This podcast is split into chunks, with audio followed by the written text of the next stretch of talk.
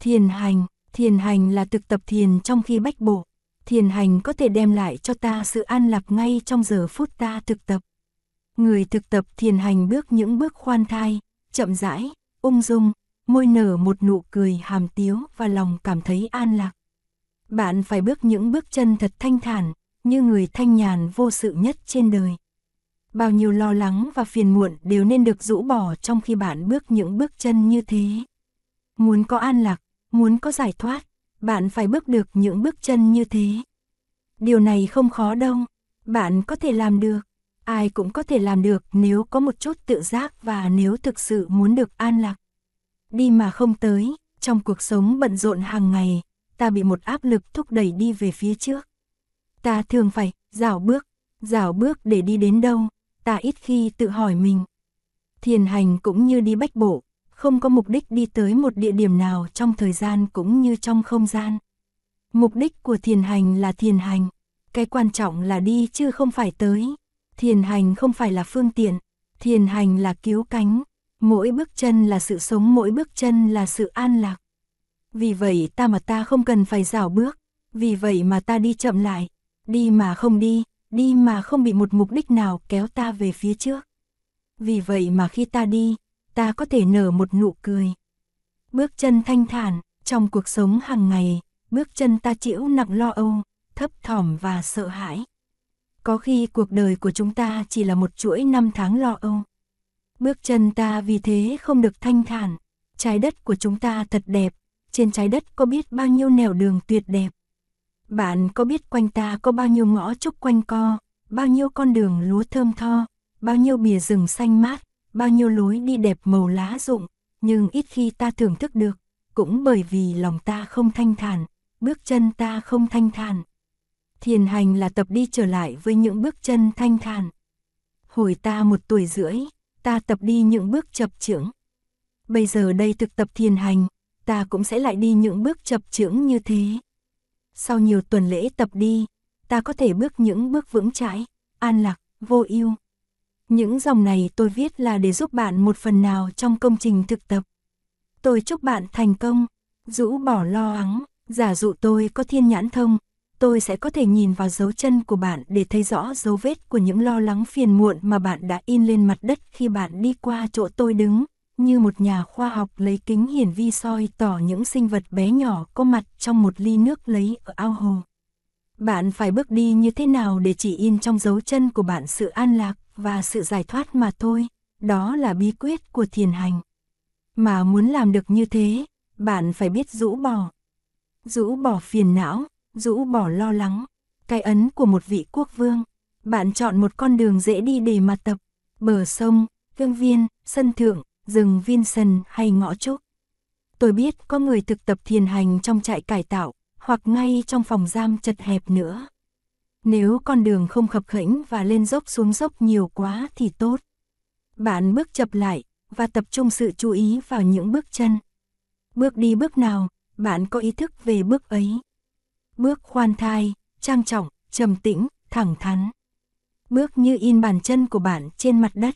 Bước đi như một đức Phật, in bàn chân của bạn trên mặt đất, trang trọng như một quốc vương đóng cái ấn của mình trên một tờ chiếu chi.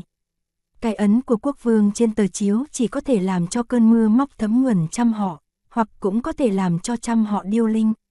Bước chân của bạn cũng thế, thế giới có an lạc hay không là do bước chân của bạn có an lạc hay không.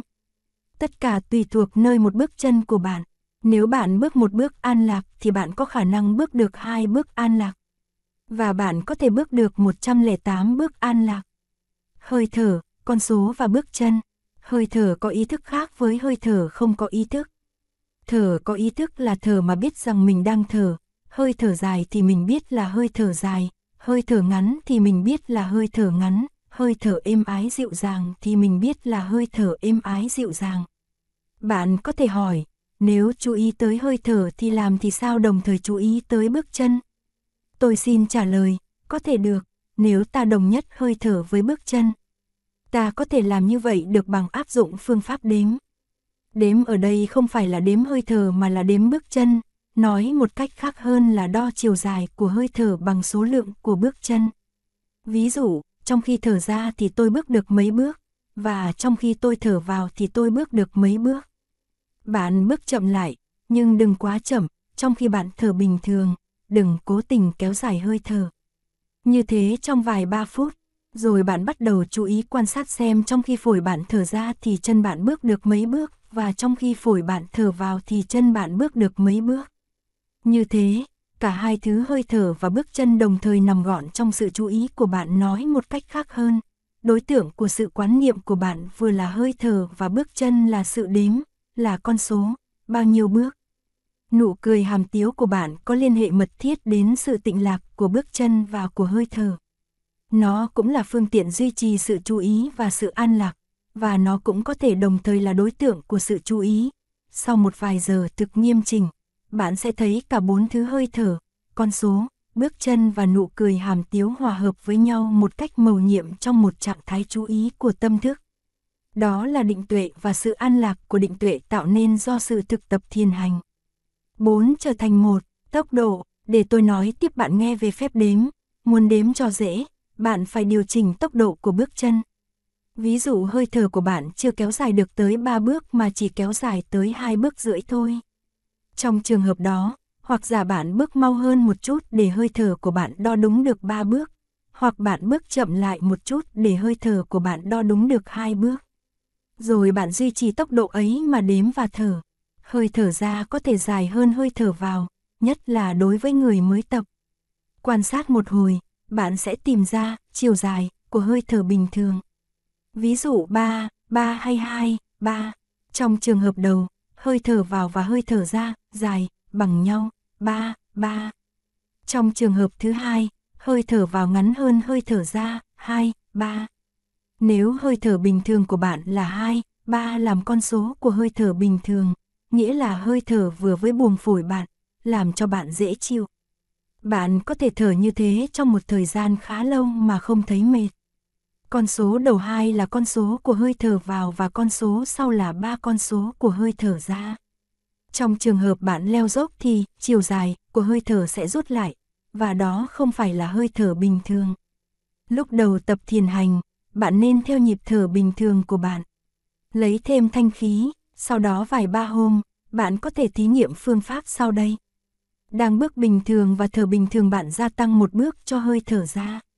Ví dụ hơi thở bình thường của bạn là 2, 2 thì bạn thực tập 2, 3 và lặp lại như thế chừng 4 hay 5 lần, rồi trở lại hơi thở bình thường của bạn là 2, 2.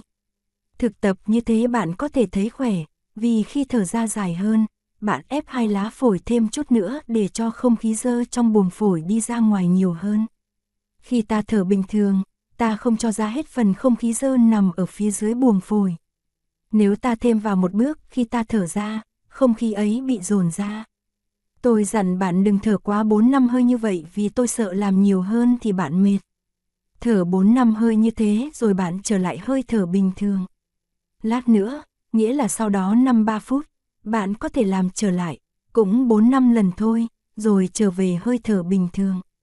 Xin bạn nhớ cho là chỉ thêm một bước cho hơi thở ra chớ đừng thêm cho hơi thở vào. Thực tập như thế vài ba lần hoặc vài ba hôm, bạn sẽ thấy có nhu yếu muốn thêm một bước nữa cho hơi thở vào. Buồng phổi của bạn như nói với bạn, bây giờ nếu được thở ba, ba nghĩa là thêm vào một bước nữa cho hơi thở vào thì sẽ khoan khoái lắm. Lúc ấy, và chỉ lúc ấy thôi, bạn mới thêm một bước cho hơi thở vào. Bạn thấy khỏe lắm, tuy nhiên bạn đừng thở như thế, nghĩa là ba, ba, qua 4 hay 5 lần hãy trở lại hơi thở bình thường là 2, 2. Vài phút sau, nếu muốn, bạn sẽ lại thở 2, 3 rồi 3, 3 trở lại. Chừng vài tháng sau, hiệu năng của hai lá phổi bạn sẽ lớn hơn, phổi của bạn sẽ lành mạnh hơn và máy huyết của bạn sẽ được lọc kỹ lưỡng hơn. Hơi thở gọi là bình thường của bạn có thể được thay đổi. Ví dụ từ 2 tháng 2, nó có thể trở thành 3, 3. Dùng hơi thở bình thường để thực tập thiền hành, Tốc độ của bước chân trở nên thuần nhất, phép lạ là đi trên mặt đất, bước những bước đi thanh thản và an lạc trên mặt đất, đó là một phép lạ màu nhiệm. Có người bảo đi trên than hồng, đi trên bàn trông hoặc đi trên mặt nước mới là phép lạ. Tôi thì tôi thấy đi trên mặt đất đã là một phép lạ rồi. Phép lạ là đi trên mặt đất, tôi ưa cái đề sách ấy lắm, Giá dụ bạn và tôi là hai phi hành gia không gian chúng ta lên tới mặt trăng rồi, nhưng không trở về trái đất được vì phi thuyền chúng ta bị hỏng máy mà chúng ta không có phương tiện nào sửa chữa được. Trung tâm không gian ở dưới trái đất không kịp thì giờ gửi một phi thuyền khác lên cứu chúng ta, và chúng ta biết rõ rằng trong hai ngày nữa chúng ta sẽ chết vì hết dưỡng khí.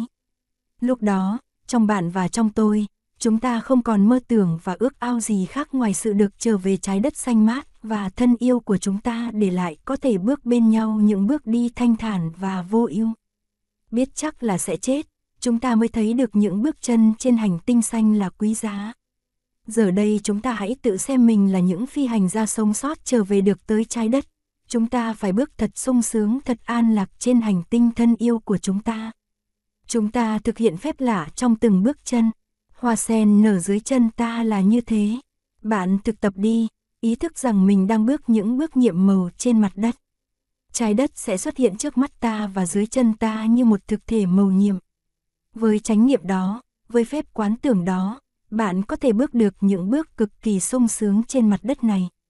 Chọn lựa đối tượng, mục đích của thiền hành là sự tỉnh thức và sự an lạc. Tỉnh thức và an lạc được liên tục, vì vậy ta sử dụng tới hơi thở, bước chân, con số và nụ cười. Sự phối hợp của bốn yếu tố này tạo nên niệm lực và định lực. Niệm là sự tỉnh táo, sự không quên lãng, sự có mặt của ý thức và sự nhớ biết.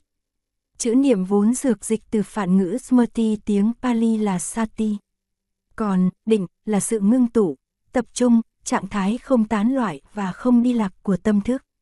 Thiền hành tạo ra niệm, định và sự an lạc.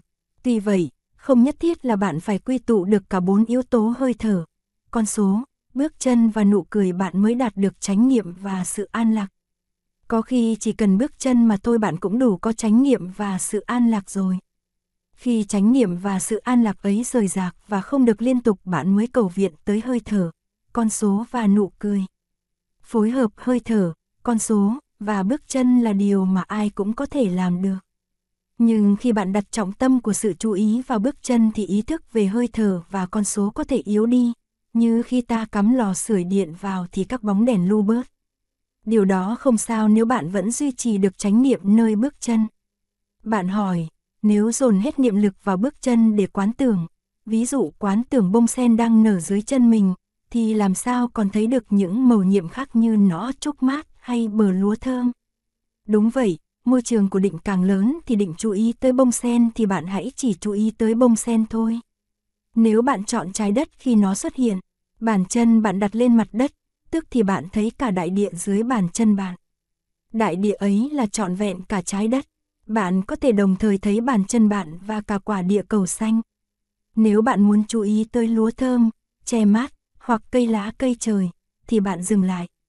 Duy trì hơi thở, bạn nhìn ngắm tất cả những thứ ấy theo sự chú ý của bạn. Bạn cũng có thể nở nụ cười hàm tiếu và duy trì nụ cười ấy mà không thấy gì trở ngại. Một lát sau, bạn lại tiếp tục thiền hành và chú ý tới bước chân. Những đoạn trên đây được trích ra từ cuốn Thiền hành yếu chỉ mà nhà xuất bản lá bối ấn hành vào năm 1983.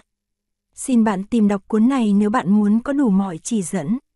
Trong những khóa tu, mỗi ngày phải có một giờ thiền hành tập thể. Thiếu nhi cũng được tham dự vào giờ thiền hành này. Bạn có thể nắm tay một em bé để đi thiền hành. Ngoài giờ thiền hành chung, hễ lúc nào có được giờ rỗi rảnh là bạn có thể đi thiền hành riêng.